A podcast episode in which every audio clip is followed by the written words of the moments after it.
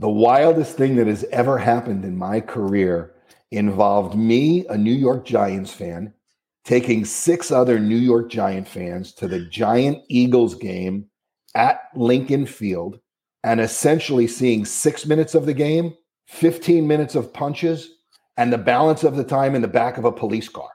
Yeah, Oh, I would no. say that qualifies as the wildest thing. And I have to tell you, my agents loved it. My name is Larry Nisenson. We're the Short Allies. I'm from uh, Princeton, New Jersey, and I am an insurance dude. Insurance dudes are on a mission to escape being handcuffed by our agencies. How? By uncovering the secrets to creating a predictable, consistent, and profitable agency sales machine. I am Craig Pretzinger. I am Jason Feldman. We are agents. We are insurance dudes. Boom! Bam! All right. Damn. That's a story. Was it So what did your guys say? kind of like the skipper going out and getting mad on the on the pitcher's mound, like running out and getting ejected from the game? Is that what you did?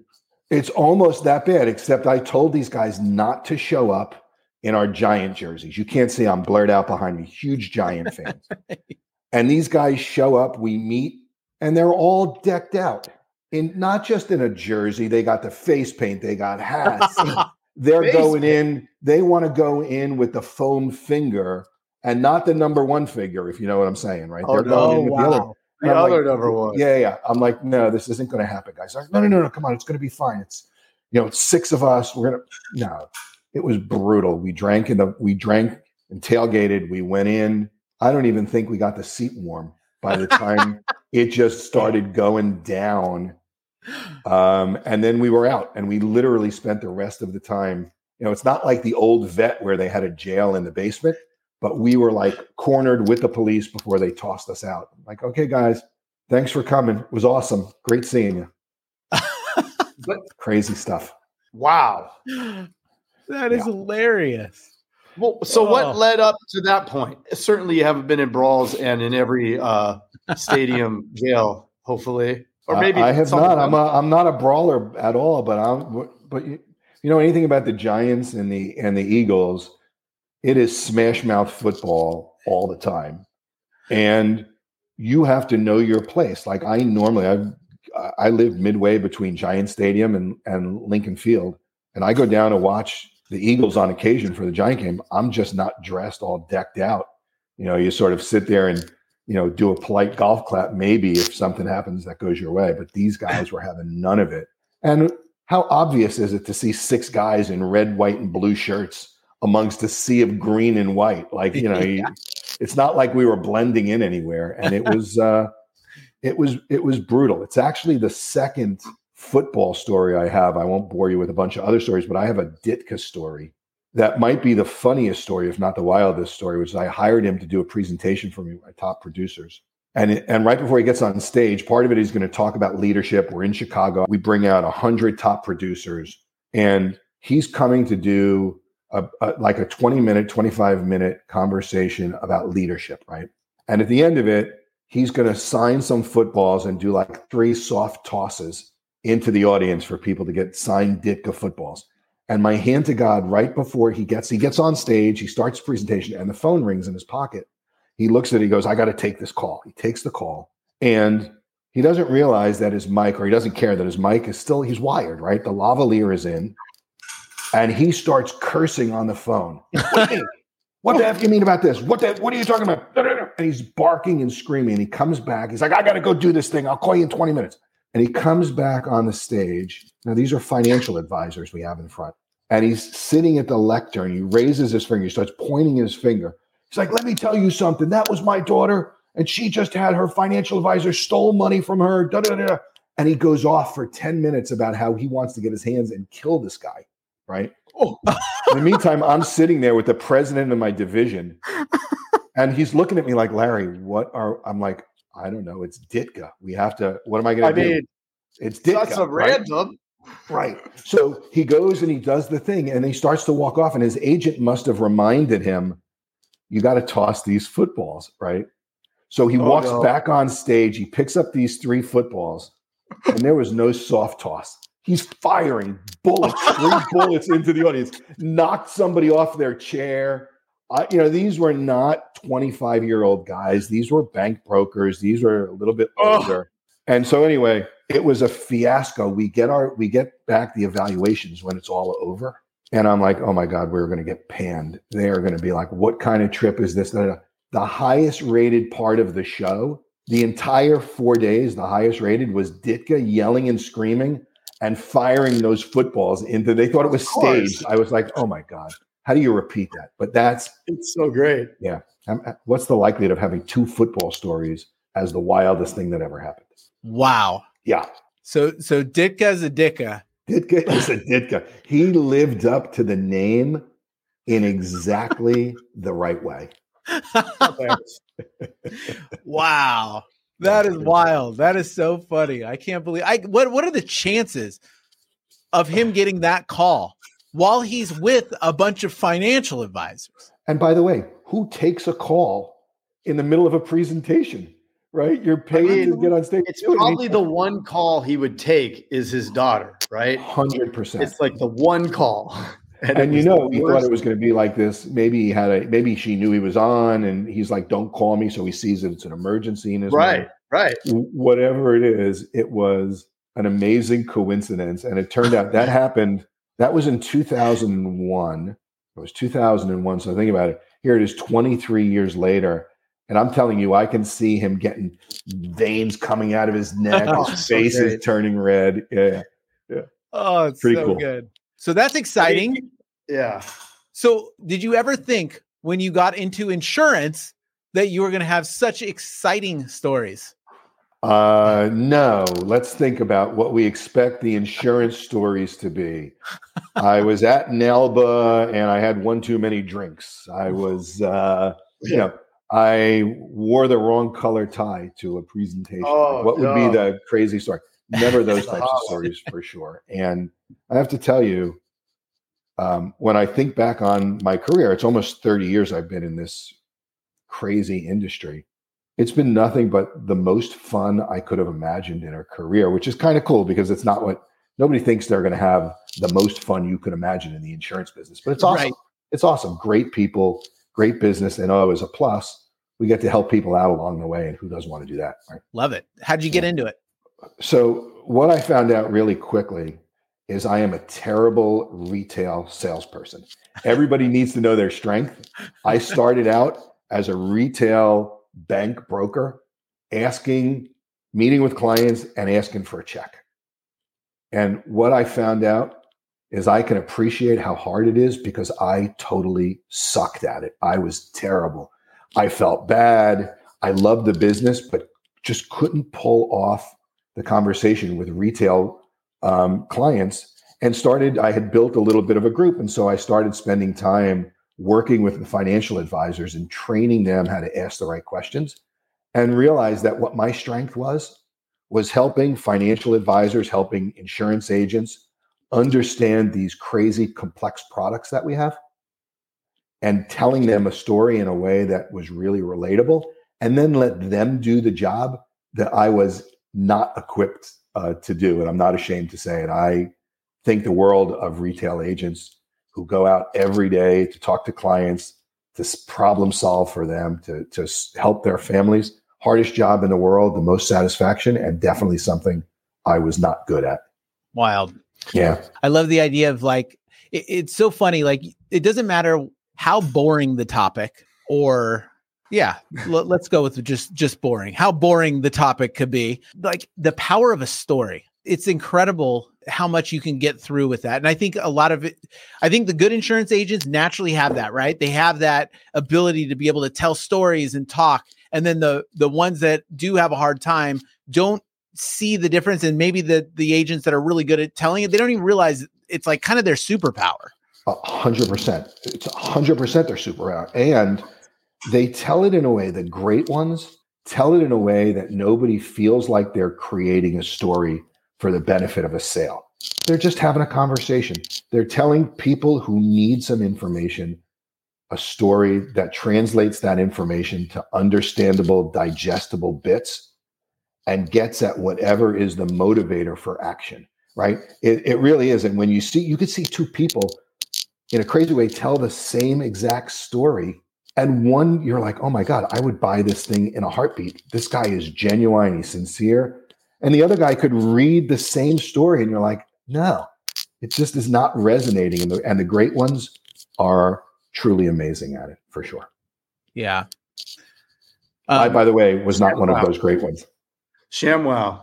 Yeah. Billy Ray, uh, Billy Mays. Yep. Billy Well, Mays. cool. Um, Sh- that wasn't cool. ShamWow. ShamWow was the guy that uh that um I think he slept with a hooker and Oh, got the uh, remember it? Sorry. Yeah, you're right. OxiClean. I'm thinking of OxiClean is yeah, Billy Mays is amazing. Remember the Sham? I don't know what. Sorry, sorry, What- th- but that go. What is ShamWow? No, go for it. Don't go sorry. Let's hear it. You can't it's a bring up a, story, you can't bring up a hooker, Billy Mays, and I Shamu know. and not go with the story. So if you if the ShamWow guy, what's his name? Um, Was ShamWow just like the towel that worked really good? Yeah, Yeah, right. It could, cleaning your you table use Right, like it- this this. is amazing. Yeah, you could use it for anything. You could wash your car and then clean the baked on dishes with it. It was amazing. Right. Plug the hole in the boat. Yes, that's right. yeah, and he always it was Vince. V- Was his name Vince? No, Vince. Gosh, I believe his name is Vince. Look him up. Look up um, uh, ShamWow guy. I think his name's Vince. And he Great got like he has a mugshot all over the internet. So I love that commercial. Remember that? Hey, this is ShamWow guy, and he's like always he almost seemed like irritated. Like, hey, he does this, it does this, blah, blah, blah. And I always thought it was the fun, funniest commercial. And he did a few of them, and that that was such a huge infomercial. But then looking back, I remember looking back, and all of a sudden in the 2000s or something, his mugshot comes up, and he's all tore up, and it said something about him with like a hooker, and I don't even know something like something went I down. It wasn't worse than the know if they Gary even use that Busey mugshot, though, anymore. right? It wasn't worse than the Gary Busey mugshot, which might be the most classic of every mugshot of any mugshot ever done. Yeah, That is a good one. Yeah. Yeah. that is a good one. All right, I totally derailed us. That's okay. Totally derailed us. So you know something about the old folks. I did. I'm one of the no, I'm not one of the I, I will be at some point one of the old folks, but I'm not Like God willing, there. we're all going to be one of the old folks. I mean, uh, the alternative really isn't very cool. So let's let's hope that younger dead there. folks. So that's Yeah, exactly.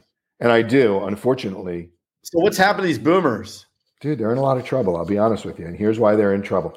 You got we know the statistics. and I don't want to get caught up on statistics, but right there's 60, there's 50, 60 million people over the age of 65. There's 10,000 a day that are turning 65. By 2030, there's going to be 70 plus million people over the age of 65.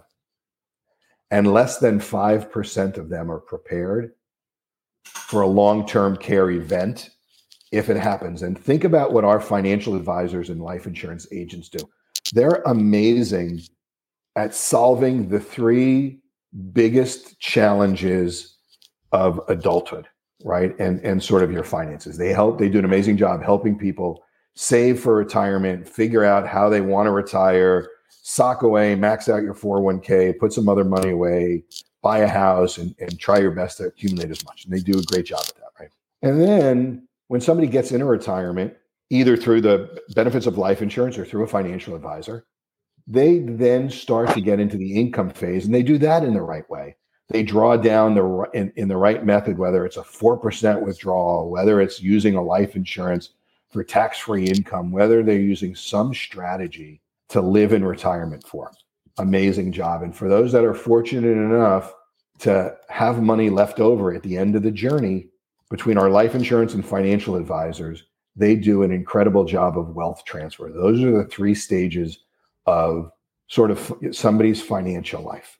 What mm. they do a really poor job on is talking to people about the single biggest impact to that retirement savings with it, which is a long-term care event, right? That doesn't matter whether you use the conservative number or of 50% or the slightly aggressive industry number of 70%. Some big number of those people are going to have a long-term care event and they're going to need somewhere between 70, 80, 90, 100, 200,000 dollars to pay for that event. Mm. And there's this enormous misnomer, this terrible belief around that group that Medicare covers that expense, and it doesn't. So there's this tsunami that's coming. We know it. I know it. Many in the industry are trying to raise the red flag as quickly as we can because we see around the corner. And we're just, we have not, for lots of reasons, which I'm always happy to talk about, we've not done a great job of creating education and awareness so that people can decide how they want to do it. Maybe people are, aren't going to do anything. Maybe they're going to self insure. Maybe they're going to say, it's okay. I don't care if I don't leave my kids any money. I'll run this thing out till I don't have a nickel left. And I hope that before I die, the last check I write bounces and I've done my job. And there's nothing wrong with that. That's cool if that's what you want to do.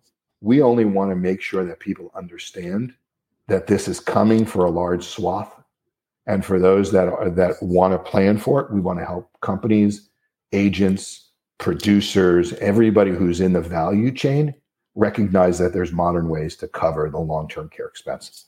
And that's what we're trying to do, just create awareness of the situation and the fact that there's more modern solutions than most people are thinking about. So, what are those opportunities, and how can agents have those conversations that are needed in order to uh, shed light on that? Look, it's a hard story to talk to people about. Let's establish from the get go nobody wants to talk about their mortality, right? Worse than their mortality is nobody wants to talk about morbidity. Nobody wants to talk about being disabled. Nobody wants to have an unpleasant conversation around that. But that's what we signed on for, right? What we signed on for in this crazy industry is not just stories about Mike Ditka and the Philadelphia Eagles. We signed on to have hard conversations about prepping people. And there's plenty of resources out there to help agents and advisors educate their clients on what on on what and how they can prepare. Right? They could go to the tried and true places that are, you know, places like AARP, they can go to LT, the ILTCI organization, which helps around long term care. They can go, if they're an independent agent, they can go to any of their carriers that they're working with. Everybody has plenty of information around the education of this. What I would say the biggest challenge is, is that agents generally, in my experience, and, and there are always agents that prove me wrong, which I love to see, agents are reticent, right? They're hesitant to want to talk about something they're not a resident expert in. And mm-hmm. the long term care insurance space is super complex. It's complex because it's got bad headline risk for people who own a policy and their premiums are going up. There's headline risk because carriers are leaving the marketplace. What so I get agents not wanting to talk about it. My advice to them is if you want to go back to your back office, if you want to go to your IMO or your wherever you do your business through and just get some education, that's awesome. If you want to go to an independent site, right? My company site, we do not sell a product. I want to be super clear. We are in the the business of helping people figure out the financing of aging, right? Mm. So hmm. neverstop.com is where we talk about modern solutions around how to finance your aging. You can go there. You can just do a Google search on long term care, modern long term care solutions. There's plenty of places, and the products that are out there are amazing products. These are products that blend life insurance and long term care and annuities and long term care. There are new disability based products that, that sort of bridge into long term care. There's short term care products. There's so much out there. And the price point these days, what every carrier that I've seen is looking to do, what we help carriers do, is create customized products. So even somebody who doesn't have a ton of disposable income can put a solution in place, even if they're just dipping their toe in the water. Mm. For us, the key is just having agents and advisors have the conversation because I really I don't want to turn this into a downer at all. I'm an upbeat guy, but there is a cautionary tale to be told. And I told this story. I was asked to do um, my previous life. I was the chief commercial officer at Genworth Financial, big long term care, big life, big annuity player. And I was asked to do a presentation in front of a group of compliance officers for some broker dealers, wirehouses, and planning firms. And I said to the person who asked me, You're not going to like my topic. I'm telling you, you want me to speak, happy to do it, but you're not going to like the topic. And the topic that I spoke about was around the litigious nature of society and the impact on E&O insurance for firms and agents and advisors that don't present a long-term care protection story for their clients, whether the clients buy it or not. If you say that you're a financial planner or you tell a client you're doing holistic planning or you're involved in holistic planning and you go through with a client those three stages we cover and you haven't had a conversation just to cover yourself that says, by the way, are you aware that 50 to 60 to maybe 70% of people are going to have a long term care event that could really invade the savings that you've worked your whole life to do? If you don't have a sheet of paper in your client's file that says you at least had that conversation, the wrong beneficiary is going to ask for that and say, my clients lost, my parents rather lost 20, 30, 40% of what they had saved for. And that advisor or agent could find themselves in trouble. So, if for no other reason as a KYA, KYC, or protection, start to educate yourself a little bit and tell a story to your to your clients. Send them to a site if you'd rather them go on their own because you don't feel comfortable, or find a resident expert to help you have those conversations just to protect you and what your client's nest egg is. That's sort of the advice I've been giving over the past few years for folks.